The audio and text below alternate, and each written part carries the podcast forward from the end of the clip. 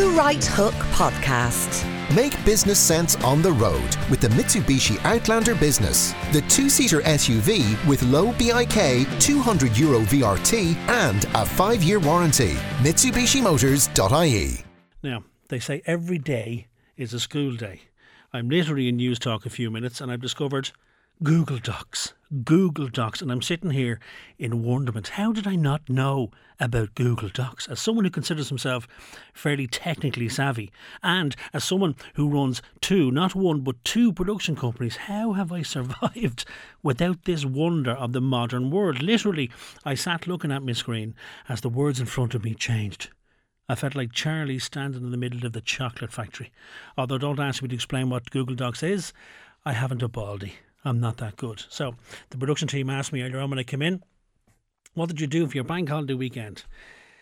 Well, my bank holiday weekend, like most, consisted of work. That's the joys of being self employed. Saturdays, as usual, I was over in TV3 bright and early for Saturday AM. Sunday consisted of, as it does every Sunday, with the kids and the family and cooking the Sunday dinner. Now, I'm wondering, am I like all the other self employed people out there who wince at the mention of, oh, it's great, there's a long weekend coming up. I can't wait for the bank holiday weekend because I feel like I'm missing out on stuff. Well, am I? I'd love to know what you did this weekend. Make me jealous. Were you eating seafood down in Kinsale? Were you surfing up in Donegal? Or were you living it up at one of the many, many festivals around the country? Go on. Make me jealous. Now, Speaking of food and restaurants, a mate of mine texted me earlier on this afternoon and he asked me, he said, Simon, can you recommend a good restaurant that's open in Dublin city centre tonight for dinner? And I thought, well, that's a bit strange. Why does he just want a recommendation? I texted him back. I said, why? What kind of food are you looking for? He said, no. He said, we've tried five and they're closed. Yes, they're closed. Now, this is this man's 26th wedding anniversary. He wants to bring his wife out tonight and he's tried five restaurants. Now, I'm not going to name them, although I might, although they are pawing at the glass in front of me here saying, don't do it. So I won't mention them. So I want you to help him out. Can you text us at 53106 or tweet me at Simon ESQ and let me know of any restaurants that are open tonight in Dublin? Now, I'm not a businessman, but I can't understand why any restaurant will be closed on a bank holiday Monday. Why is that? Anyone else out there having the same problem? Do we know any good ones that are open? Or is the real story here that my mate left it the very day of his anniversary to book the dinner tonight. Good man, Porrick. All right. Uh, there's a spike apparently in 65 year olds on the dole. Yes, you heard me right. There's a spike in 65 year olds on the dole. Um, they've been getting dole payments that they don't yet qualify for the state pension. The rules changed at the start of 2014, which means that people now do not qualify for the state contributory pension until they reach 66. Age Action has called for changes to the rules in order to ensure that older people do not have to claim the dole. What are your thoughts on that? Let us know at 53106. Now, I read a story over the weekend. This made me giggle. And then I stopped giggling and realised, ah, here. Um, a newlywed couple in the UK they wrote to a guest who attended their wedding saying that the £100 gift that they gave them was not enough and that they should readjust the amount accordingly. The guest said that the couple wrote, We were surprised that your contribution didn't seem to match the warmth of your good wishes on our big day. In view of your own position, which presumably means they have a few bob, if you wanted to send any adjustment, it will be thankfully received. Well, needless to say, this caused great debate out in the office because we were sort of I was asking members of the production team what's the average now? What what would be the average you'd hand over at a wedding? And there were various uh, guesses from 100 to 150 to 200 euro. And I've even noticed it with because uh, I have four kids that uh, cash now for Christmas for, for birthday presents. We had an eight year old at a birthday pres- birthday recently and the, the most common present was a few bob and a card. What do you think? What is the average that you should give. And what about single people? What are you giving single people? Do you double it if you've got a boyfriend or girlfriend? Do you double it if you're married? Oh, it's murky waters, murky waters. Text us at 53106 let us know what you think. You can tweet me at Simon Delaney ESQ. Also, it's National Girlfriends Day, Michael. Yeah, exactly. What in the name of holy moly is National Girlfriends Day? If you do know what that is, because I haven't a clue, can you please let us know? The Right Hook with the new Mitsubishi Outlander 7 seater automatic with sporty paddle shifters for super smooth gear changes at your fingertips. MitsubishiMotors.ie Now, the Olympic Games begin in Rio with the opening ceremony this coming Friday. I read an interesting piece in the Irish Times today by Brian O'Connor who suggested that nobody he knows is looking forward to the Olympics. But with all the recent doping controversies, is it possible to put all that aside and still enjoy the spectacle of the Games? Well, to discuss this, I'm joined now by former Olympian Jerry Kiernan. Welcome to the programme, Jerry. Hello, Simon. How are you? I'm very well. So, the hullabaloo starts on Friday, Jerry. The obvious thing to ask you is will you be watching and enjoying the Olympics over the next month or so? Um, not alone will I be watching. I will be on RTE for the opening ceremony. And you asked me, um, you asked me, am I looking forward to it? Uh, I can't wait.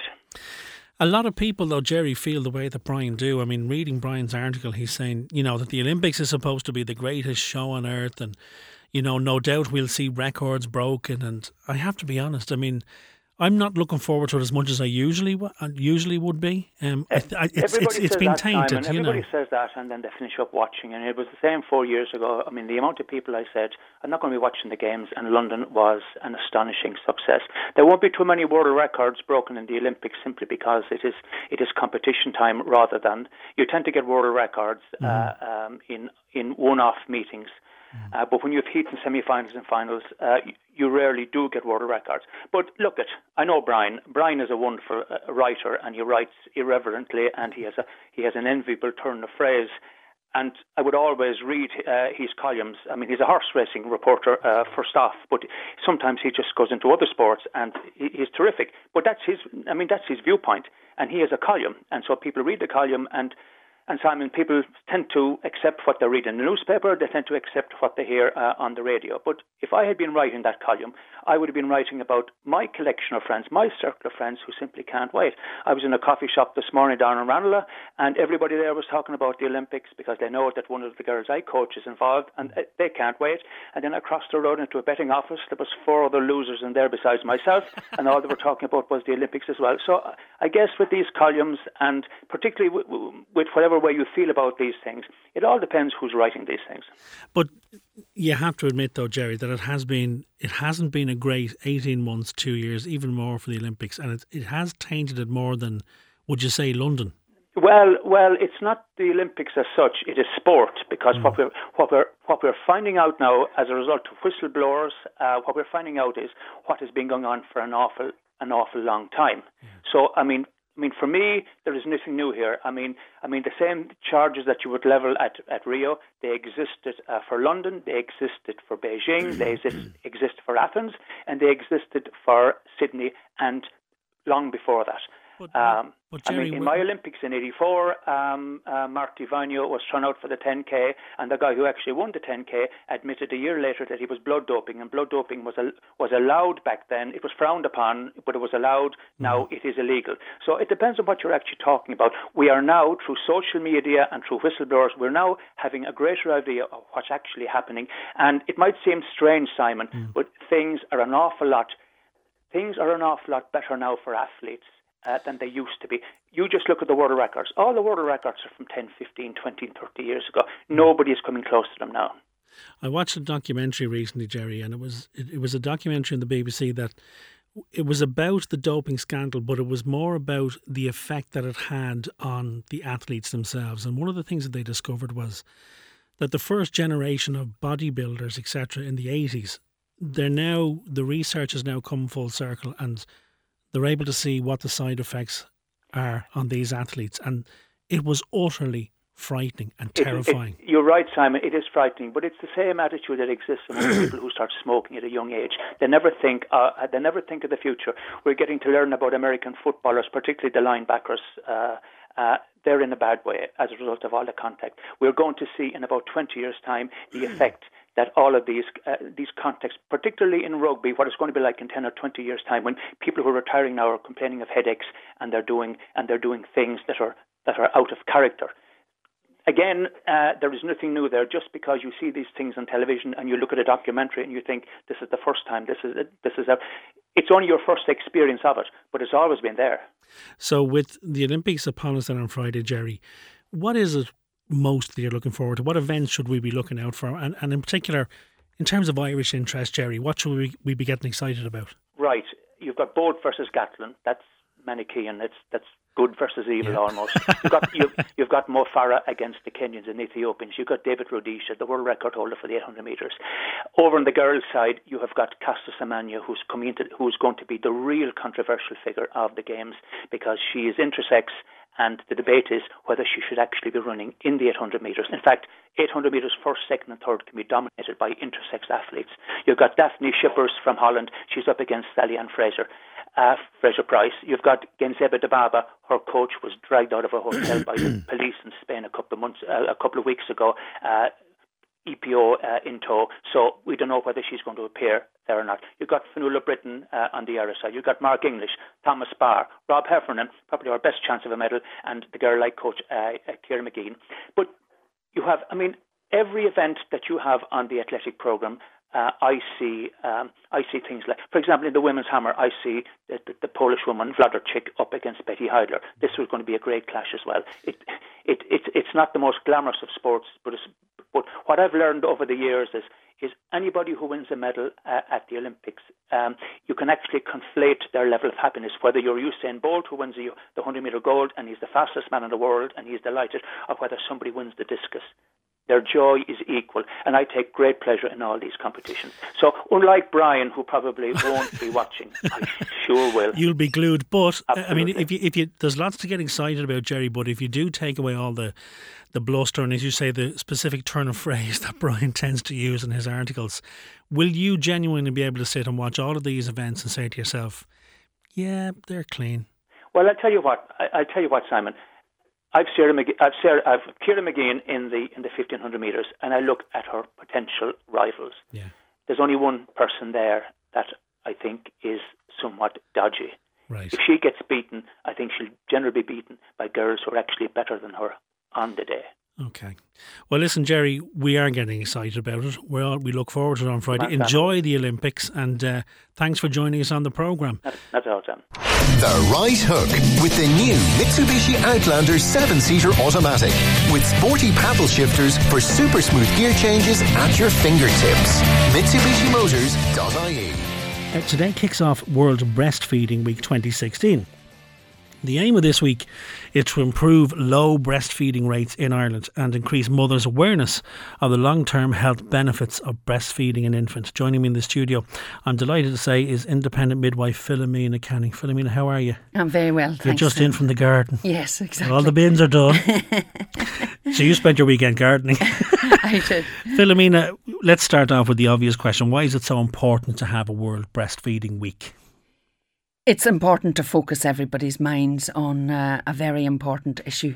And um, as you say there, the theme of this year's um, Breastfeeding Week is um, sustainable. Uh, pardon me, development, which is about the three C's ecology, economy, and equity, and the link between those and um, breastfeeding. And uh, it gets us basically to think about uh, the fact that breastfeeding isn't only the cornerstone of a child's healthy development, it's also um, f- uh, f- a f- a f- the foundation of a country's development. So that's a very significant um, sort of focus for us, particularly in Ireland. You think the it's the foundation of a country's development? Well, absolutely, because of the links between breastfeeding and the economy, equity, and um, uh, It's a very big statement. It, it is, and and uh, that's what's um, that's the theme of this year's. Um, Why do you think, Philomena, that we continue to have such low breastfeeding rates in Ireland? Because as a father of four, and having spent time in, in maternity hospitals, you know the awareness is there. They do. I wouldn't say push it, but they, you know, the not the awareness is there for mothers the benefits of breastfeeding. But why are the rates still so low? The rates are low for for for for two reasons really. It's at two levels. Um, you have systematic. There we have systematic barriers to breastfeeding, which are and th- those are you look first and foremost at our healthcare services and how they're organised. We focus our resources in central centralised uh, hospitals um, as opposed to um, investing in community based services. Mm-hmm. So women you find are going into the hospitals today they're they have maybe two two days in a hospital after they've given birth they're sent home and they're getting you know on average um, one visit from a public health nurse uh, for their postnatal care. That's right. There's no support there uh, when uh, women run into difficulties. Um, but is there no support there in terms of general childcare, or is it just specifically with breastfeeding? Um, I think it's, it's it's across the board for us mm. here in Ireland because we focus our resources on centralised hospital mm. services. Mm. But um, there's also barriers in employment. Uh, there's barriers in childcare, and then at the very at the personal level, there's like you say, there's um, um education is becoming better. But for mm-hmm. example, we have no education in our schools um, targeting y- children from a young age about breastfeeding. Um, the social norms are like based on bottle feeding. Mm-hmm. So we have a culture of bottle feeding that is reinforcing and so undermining the self belief and self confidence of women and breastfeeding. Um, there's poor, poor, you, you, know, we have we have no like the key, the priority is the lack of community uh, level support systems, and also you have poor family and uh, you know social support. You've also women feeling embarrassed as a result of all of that, and, and all that, of and it. That's still that's still relevant. You know, mothers being embarrassed. I spoke to a, a friend recently who said she was breastfeeding her child in a in a local coffee shop, and the child was she was trying to get him to feed, and he was upset. He was crying and roaring, as newborns do mm-hmm. when they when they're mm-hmm. hungry. And two uh, women uh, of a, an older generation behind her quite loudly said, oh, "Would they? Would she not just give him a bottle? He's starving." Yeah, and that is the pro- that is a major problem. It's still it's, there. What? What? But why are people so prudish still about it, Philomena? Well, I think that um, you know, like I said, you know, we're not exposed to it. You, yeah. you, know, it's it's it's, it's not, the norm. It's not the norm, and um, you know, and bottle feeding is uh, in our culture since the sixties. And so, you know, that would be a complaint that a lot of women would have is that they don't have the support within family mm. and within their social network. Older women, because that's for the example, way Mammy did it. Exactly. So you, you know, do it that exactly. way. So would you be against bottle feeding? Well, um, or would you like, advise against it? I would advise against bottle feeding, with the exception, obviously, of uh, you know where there are medical indications mm-hmm. for it. But unless there are medical indications, uh, then uh, ex- exclusive breastfeeding for the first six months of life is is is uh, you know the advice for everybody else otherwise. Because, because talk us through the benefits of breastfeeding a child through the first six months. What, what are the benefits to breastfeeding? Well, to, to just understand where they arise from, um, a newborn baby, when at, at birth, there are junctions in the gut that are open normally and naturally at birth, and the colostrum, which is the first milk, is has um, um, a, a, a, protective effect on the on, mm-hmm. the, on the gut, and uh, those uh, junctions don't close for a number of weeks. Now, you give one uh, formula feed of um, foreign and uh, foreign proteins yeah. that are in formula. Uh, the impact of just one formula feed is that those junctions remain open for a longer period of time. Uh, the permeability of the gut is increased so that you get a leakage of proteins through the junctions, mm. and also uh, pathogens that are associated with allergies, etc. So um, the, you look then at the evidence on uh, the benefits of breastfeeding versus uh, bottle feeding, and it's very, very clear, very, very strong. Uh, there's uh, strong links between uh, gastrointestinal infections with uh, not breastfeeding. Uh, hospital admissions in the first year of life are increased when you compare the two groups. childhood, childhood obesity is also an issue for children who are not breastfed, and sudden infant death. So uh, also uh, for babies that are uh, breastfed, f- for example, for uh, three months, have um, more than a 30% reduced risk of developing um, type 1 diabetes in, in later life. And then you look at the benefits for women. Uh, there's associations with breast cancer, ovarian cancer. They lose weight more quickly. They have longer infertility, so there's space between their children. So, But, but there is there is the issue, Philomena, that you you spoke earlier on about. You know, maybe given the medical conditions, you know, a child can't be breastfed. yes. But that also comes down to the mother as well, because some mothers can't breastfeed. Well, this is the whole question. And- is what I'm saying is why that's what we have to look at.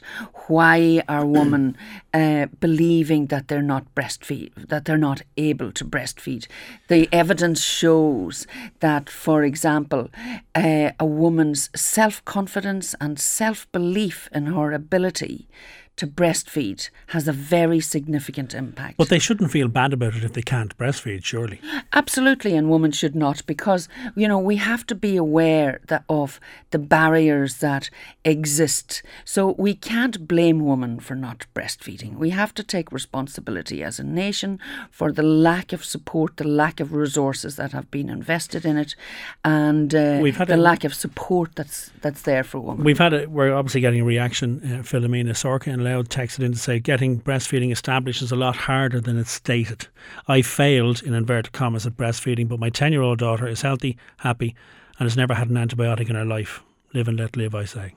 Absolutely, absolutely. But but um, you know we, we can't ignore uh, the evidence uh, on the benefits of breastfeeding, and we must get that message out. People have the right to make. Uh, their own informed decisions, And, that requires the education and the knowledge being put out there. and the benefits support and the systems support also systems, yeah. uh, to In- enable women. In terms of support systems, Philomena, I mean, you know, down to the fact of the places where you can feed your child if you're out, yes, they don't exist. exactly. Some places they do exist, but some places when they first came in, they had them in this. They had a nappy changing facility and a feeding facility, which they can't be in the same place. Yes, of course, absolutely. and we've copped right, onto that. yeah, Now, I yeah. spent a lot of time in the states, and I've seen that develop into, you know, the, the feeding areas in airports. They're like first class lounges now. Yeah, You know, they're air conditioned rooms, and Yes. you know that it Yes. seems to be getting better. Is it Yes. still? Does it still? Is there room for improvement still in Ireland in terms Very, of very facilities? much. Very, very much. So we have the lowest breastfeeding rates in Europe. So we have a long way to go. We have a, a lot of hard work to do here to try and increase our rates. And that is the thing, like I said, you know, starting with school, uh, education in pregnancy, exposing women to, uh, you know, um, those who have succeeded in breastfeeding, reinforcing that message in women's uh, capacity and ability to breastfeed. All of that is very, very important. And seeing so that the end result of that is that we see women out in public and we are encouraging women And being in supported. restaurants and coffee shops and everywhere. And instead of the two women, uh, you know, Giving out, yeah. giving out, you have two women sitting there instead saying, "Fantastic, Good on you." good on you," and that's what somehow or other we have to. That's the point. And at that's the whole point of, of, of uh, breastfeeding, Breastfeeding week. Week, yeah. Philomena, thank you for coming in from the garden and spending time with us. Enjoy the rest of your bank holiday It's a weekend. pleasure. All right, you can Thanks, text us on 53106. We'll be back after these. The Right Hook with the new Mitsubishi Outlander 7 seater automatic with sporty paddle shifters for super smooth gear changes at your fingertips. MitsubishiMotors.ie But now we move on to the topic of staycations. Are they really on the up? Well, a tourism report released by uh, Fáilte Ireland has suggested that the Irish are starting to holiday at home and an awful lot more. My guest, my next guest, isn't so sure. Hotelier for Park Hotel in Kenmare, Francis Brennan. Welcome to the programme, sir. Simon, how are you tonight? I'm very well, and you? Great, great. So, Francis, uh, these figures are telling us that our spending on staycations is up to 939 million euro, and that 3.8 million of us took domestic trips last year. But you're still not convinced that staycations are more popular than ever. Well, I'm, I'm not saying that now, but what I'm saying is there is definitely an increase of Irish people leaving the country as well. And Hmm. I tell you, if you were in Kerry today, you'd be long gone because it is pouring cats and dogs since nine o'clock this morning. I have my in-laws are, were, were, are currently down in Sneem at the they? moment. Yes, they Well, are indeed. They're well watered today, so They Simon, certainly are. Yeah, they're sending me photographs. It looks like a, a rainy season Yeah, in no, uh, no, it's, Asia. no. We had a lovely day yesterday, and, and the, the week was good, but today is just diabolical. The skies on the ground. But anyway, allowing for that to be uh, not the norm, all right? Exactly. Um, staycations, yeah, there had there was a, a, an increase over the last number of years when things were tighter, where people would take a few days here and a few Mm. days there rather than going abroad. But I have travelled quite a bit this year. Now I was in India and I was in. in Corfu and I was Mm-hmm. in London a couple of times, and I noticed on the planes because you can always see things. I can see things really quick. That the planes were full with foreign people, and of course Mm. the numbers are up like up to 18% for North Americans and up 11% from mainland Europe coming into Ireland for Mm. this year. So there is a big increase in people coming into Ireland, okay, which are filling the available space. Right, we Mm-hmm. are we are having a very busy year here this year as it happens. Right, Mm-hmm. um, but our Irish business would be down for the high season now, not maybe in yeah, not for April and May, and what do you put that down to, Francis? because I think they're probably going abroad. really? I think we've had a lot. We, the, the weather wasn't good last summer from from about July and August. It wasn't great, and people probably just said, "Listen, with a little few more bob in our pockets, things have eased up a little bit. There's people spending a few bob, which they are. Our turnover will be up considerably. Uh, so perhaps maybe we'll sneak it for the first time in three or four years. We'll go abroad. But on the flip side of that, Francis, do you think that they're going away because it's become more and more expensive to stay here? Um, I think Ireland uh, offers very good value for money, depending on what level you're moving at. Okay, if you're moving at a five-star level around Ireland, it's very good value, Ireland per se, because you'd be paying eight or nine hundred euros for the room in New York. Well, let, but yeah, well, let's face it though, Francis, the majority of us aren't going around No. at five star level. No. So if you took me as an example uh, with the four kids, Yeah. we recently priced a trip uh, abroad and the flights alone were 1600 euro because I have to get five seats. Yes. Even though three of the kids end up sitting on my lap for the flight. I know. Um, but then we priced, we started pricing places around the country, and I have to say that the gap between some of the prices were frightening. I mean, Yeah. it would have been cheaper to go to, to Spain No, or I, Portugal. under- I, I wouldn't disagree with you, but of course there is only, you know, like the west coast of Ireland in, in places only get a six-week season. Mm-hmm. They get from about maybe the 15th, 20th of July until the end of August. Okay, and even at that, there's another issue because the government have changed return dates to schools, and they're all going back now much earlier in August. Like they could be going back on the 25th of August this year. That's I hear. right. Okay. Thank God, Francis. Yeah, well, no, no, no. But listen, now to tell you, listen, that 25th of August is a Thursday, so that That's week is a right, wipeout for staff for, for family holidays. So in reality, the month of August, when it should be a five-week holiday period for the hotel business, which it always traditionally was, Mm-hmm. is only a three-week holiday period this year. So Yeah. people have to cram everything in now from the 20th of July till the say the 20th of August. I see it here Saturday on the calendar in front of me, and they have to cram in. So naturally, the price goes up because the demand is huge for that particular six weeks. So I can see what you understand, but you can go, you can get terrific value. Dream Ireland, I see them there advertising houses for 185 and three-day breaks and five-day breaks, depending on what you want, from 185 euros in a three-bedroomed house. I don't think you get that anywhere in the world as good at the level of quality that we have. No, that's a good point. Uh, uh, on the But flip, of course, it's off season. Do you know what I mean? well, that's true. On the flip side, you, were saying that you know, foreign people seem to be seeing Ireland as a destination break. I mean, does that is that telling us that Fáilte Ireland are doing a great job in attracting in attracting visitors from overseas? Well, I would say they, they certainly have seem to have hit the hit the right spot. Do you know what I mean? Yeah. And they're what you call it. They're they, they, they're they're attracting them very well. Now, there's a couple of reasons. Okay, first of all, there's a security reason. All right, people won't go to a lot of Americans. The American numbers are up. I just see here now until the end of May are up 18 percent Really? arrivals. A lot of that will be driven, Simon, by people that are just not anxious about going to Paris and going to London and going to urbanisations large where there might be trouble, and they will consider Ireland to be a very, very safe destination. Well, that's and that that and that goes for Irish people too. When they're planning their holiday, they're going to stay at home because there is such there's such a varied amount of options in terms of holidays in Ireland, France. Well, uh, you know, yeah, until the end of May, 418,000 visitors extra came to Ireland. Now, say the average stay is three or four nights. That could be 1.2 million bed nights. Do you know what I mean? It's a huge increase in, in, in space on the ground. Now, there's another situation here which I was talking about recently as, as something or other. Um, this Airbnb, which, you know, is, is an issue that people are talking about at the moment. Uh, Dublin is jammers, all right? And I believe uh, at the moment that if we didn't have Airbnb in Dublin, we wouldn't have half the number of people in the country because if they couldn't get into Dublin for a few days, they won't go to visit Kerry and they won't visit Galway and they won't visit Donegal. Do you know what I mean? If they, ca- if I'm sitting in Milwaukee and I want to go and I try to get into Dublin and I'm travelling at say I'm just talking about say a five star level or whatever, mm-hmm. Shelbourne, the the what do you call it, the Merrion or the Westin, that sort of level. Okay, mm-hmm. if I can't get a room in Dublin, I go to Edinburgh or I go to you know somewhere else. All right. As opposed to going to Cork or Galway yeah. or oh, yeah, they Donegal or don't, Kerry. they don't go there first. But when they come to Dublin, they'll come here for a few days. Hmm. But they'd never think of flipping it that they might come into Shannon and stay here for a few days down here. And then Why, why is that? Is the message not getting out there? No, no. I just it's like everything. I don't know much about Peru, only Lima. Do you know what Well, I mean? that's true, yeah. Like, and if I'm going to Lima uh, uh, and, and it's full, and someone says go to Guidligu, which is a town Mm-hmm. 300 miles away, well, I never heard of it. All right. So, am I really going to go there? So, there's an element of capital city destination that brings people into a country. And if we didn't have Airbnb in Dublin, all right, Mm-hmm. we would be not. I would say we'd lose a considerable amount of business because Dublin just does not have the space, particularly in July and August.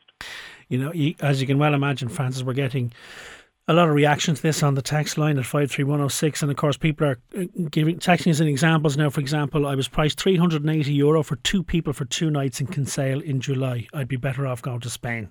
Yeah, you would, but you wouldn't get the standard of, of accommodation in Spain at 380 for two people. Let me tell you.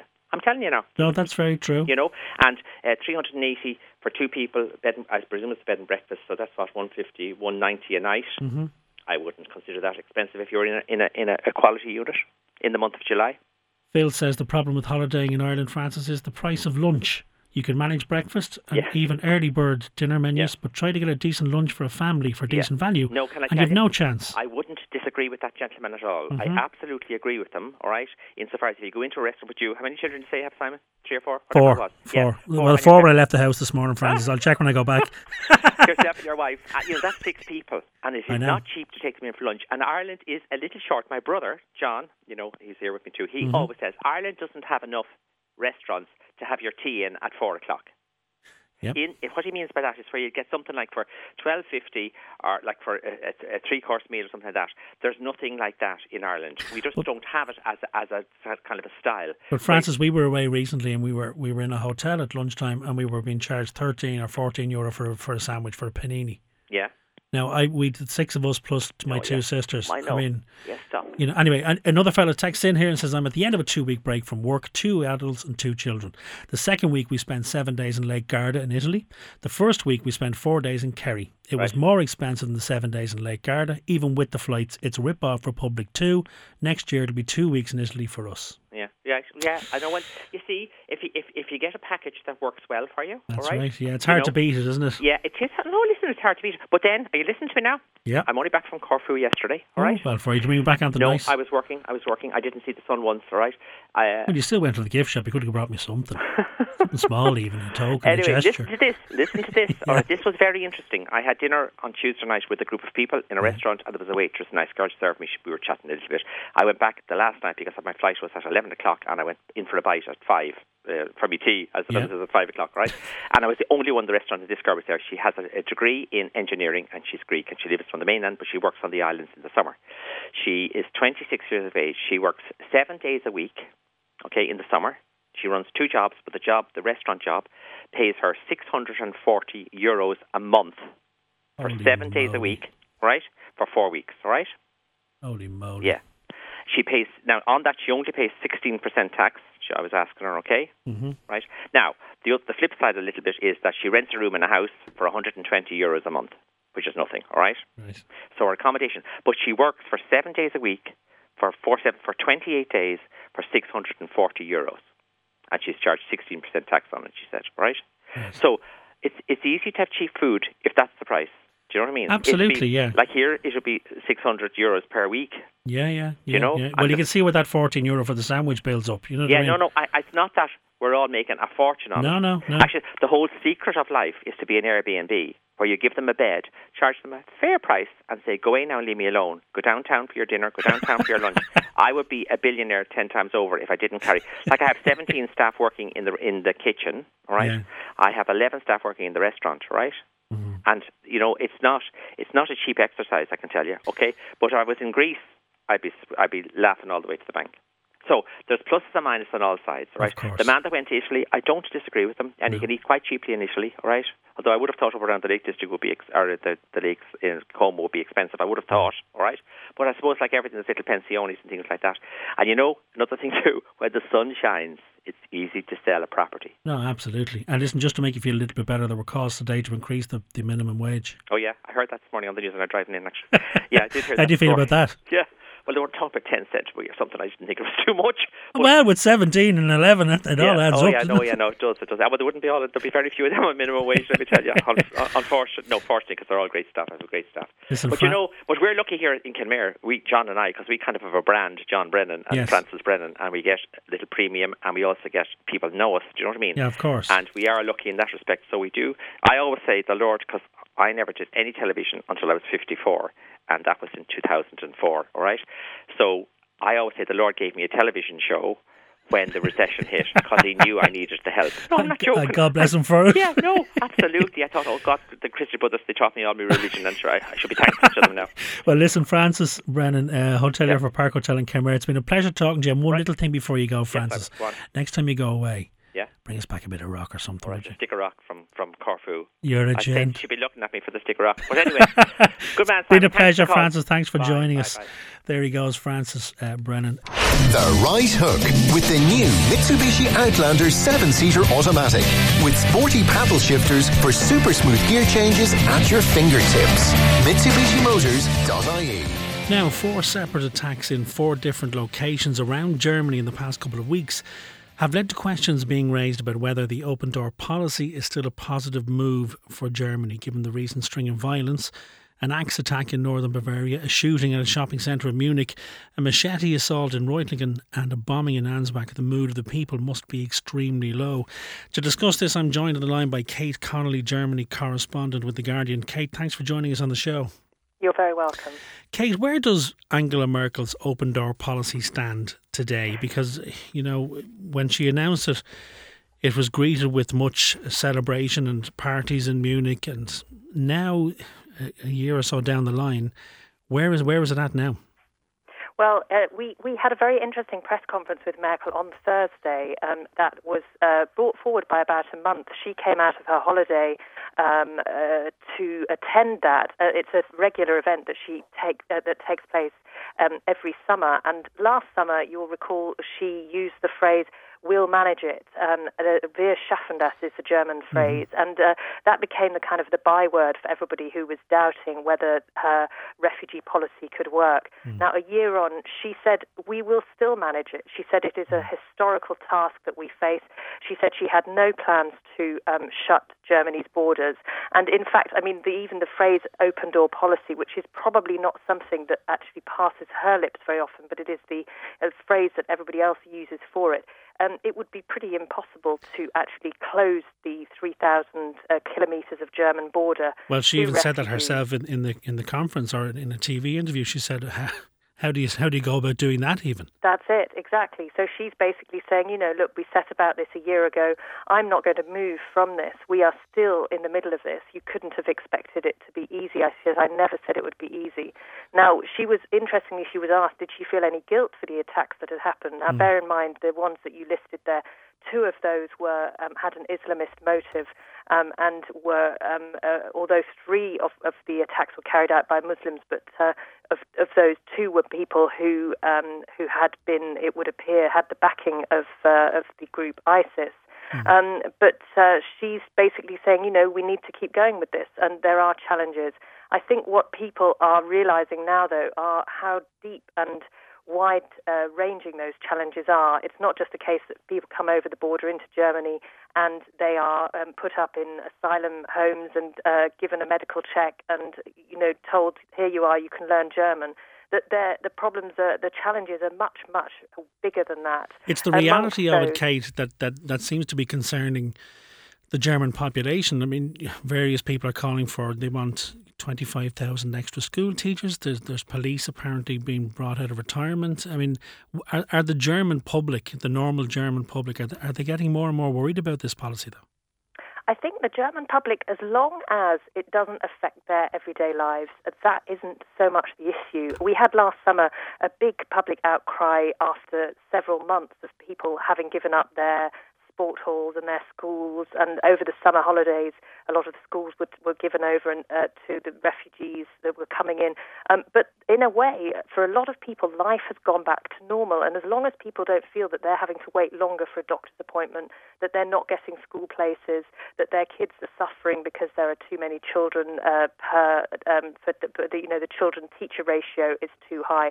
Um, I think where the uh, problems are, we've seen in the last week, is people feeling that their personal security is, is under threat. If you're considering now, there's a lot of soft targets out there, shopping malls, as we've seen in last week, mm. um, and trains with the axe attack on a train. Now, how do you go about policing and, and guarding um, the whole of the German train network when somebody can effectively just get on a small station in a small town? Well, that, well that's a question for it's a question for every European leader, isn't it? Um, exactly. But are these attacks playing into the hands of the people who are against Merkel and against this policy, you know, because they're now saying, look, this is a direct result of, when of course it isn't, but it's giving them ammunition to take her take her policy down.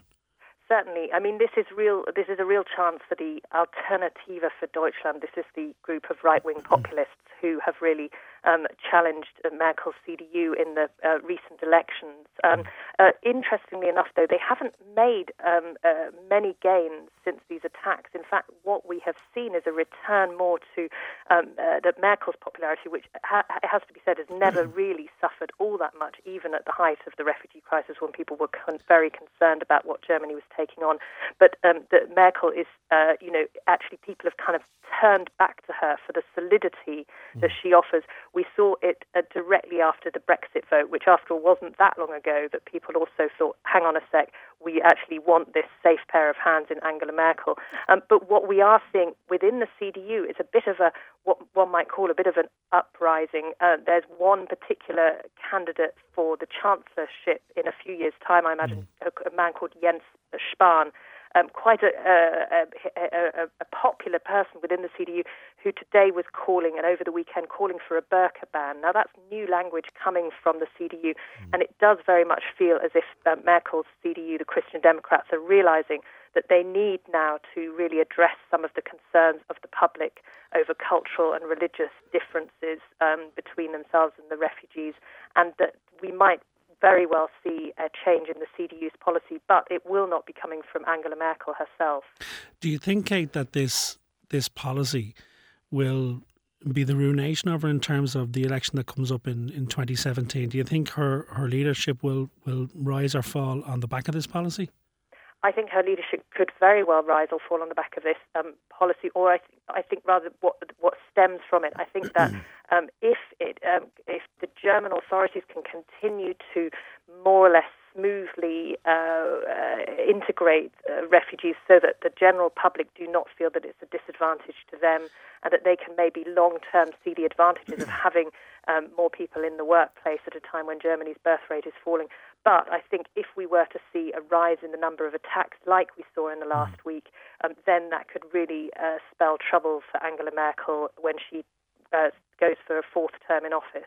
Um, how so, how strong is her opposition, Kate, in terms of, you know, they they're they're saying now, as you said yourself, the attacks on refugee refugee shelters continue on a daily basis. There's there's reports of, of, of them gaining momentum. I mean, how strong is the opposition?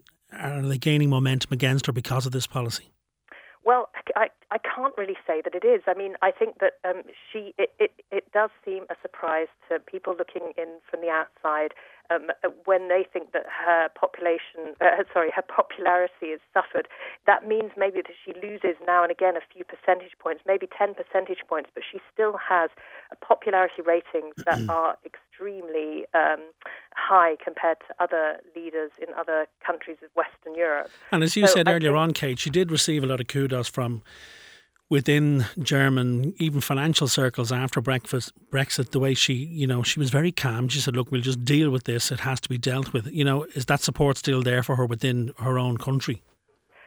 I think it is. I mean, she's questioned now. People question now and again: Is she doing the right thing? Is this right for our country? But um, seeing her at that press conference on Thursday, she said she was not to be moved. Now, it could well be that she is maybe welcoming more of a debate within the CDU, within her party, mm. um, as alternative ways of, of looking at how to deal with this. But um, I think that, um, as sad as it might seem, there is really there are very few um, people who would be alternatives to Angela Merkel as a leader in Germany right now. And uh, those that um, are this one particular one, Jens Spahn, that I mentioned just now, it will be very, very interesting to see if he manages, for example, to use the momentum of the fear that has certainly um, been gripping Germany in the last few days that we haven't ever seen before, related directly to the refugee crisis, whether he manages to um, gain momentum for any campaign that he might launch to challenge Angela Merkel.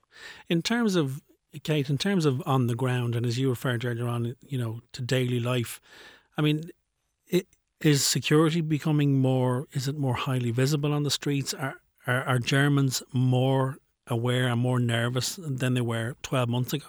They certainly are. I mean, it's, it's definitely the topic of conversation when you're taking your kids to school or kindergarten. Mm-hmm. People are very concerned about it, wondering what the various scenarios are, um, a, a, sense of looking behind your shoulder, um, watching out for people who have rucksacks on, um, when you're getting on a train, uh, you know, looking at the people who are sitting on the train with you, wondering what would happen if there was an incident, how you would react to it. People have that conversation at the moment all the time. I'd say that the security presence is not as big as one's seeing on the streets of, uh, of uh, French cities and mm. towns where there's a, an increased military presence. But there is also a big debate here about how Germany can now police better its soft targets like these shopping malls. Mm. There's a discussion about whether you might not introduce some sort of army reservists where you'd get civilians to um, also take on the role of guarding uh, certain um, uh, places, which, which has its own pitfalls in itself, doesn't it, Kate? It, it certainly does. It's going, it's taking things in a very different direction, and it's um, it's something that Germany is very, um, let's say, allergic to because of mm. its history. Anything that's to do with heightened surveillance, heightened security, um, anything that's to do with the debate about whether the German army should be uh, policing the streets whereas the German army in recent decades has uh, building, been trying to be building up a, more a role as a, of a, a, a sort of a, peace uh, mission force um, rather than anything that is, uh, you know, anything that would be to do with causing causing harm or shooting at people in order to protect um, German civilians. But as you say, Kate, it's it's when it starts, it's when it increases, you know, the change in people's daily lives that that's when that's when they will start questioning the policy themselves. When the normal German citizen starts thinking, you know, is it because of the open door policy that this is this is our daily lives are changing? And of course, That's the opposition right. are playing into their into them the opposition are certainly playing into that, but mm. not maybe uh, to to the extent that you might expect. Because I just think that you know, in many ways, I mean, a, a lot of Germans, although that, you you do definitely get around refugee homes, and as you said, there's mm. been um, in the last few months we've seen a lot of arson attacks. We've seen people also in the wake of these attacks delivering uh, leaflets uh, saying that migrants are criminals. Um, we had obviously the Cologne attacks um, in uh, January. Uh, this was at, the New Year celebrations in Cologne, where a lot of uh, women were um, molested by um, by men, uh, often or, or, a lot of them of North African origin, um, and that also has unsettled people an awful lot. Um, so I think, though, it's still the case that the opposition is uh, at, at, the same time a lot of Germans welcome what has happened in Germany. They see it as a change, a, positive change for Germany, um, that it's not closing its doors, that it has an openness. That let's face it, I mean, 70, 80 years ago, when people were fleeing Germany, mm-hmm. now a lot of Germans welcome the fact that Germany is a place where people come to for protection, and I think that um, actually goes very deep in this whole debate as to how Germans actually view what is going on. Okay, well, that was Kate Connolly, Germany correspondent with The Guardian. Kate, thank you very much for joining us. You're very welcome. We'll be back after these.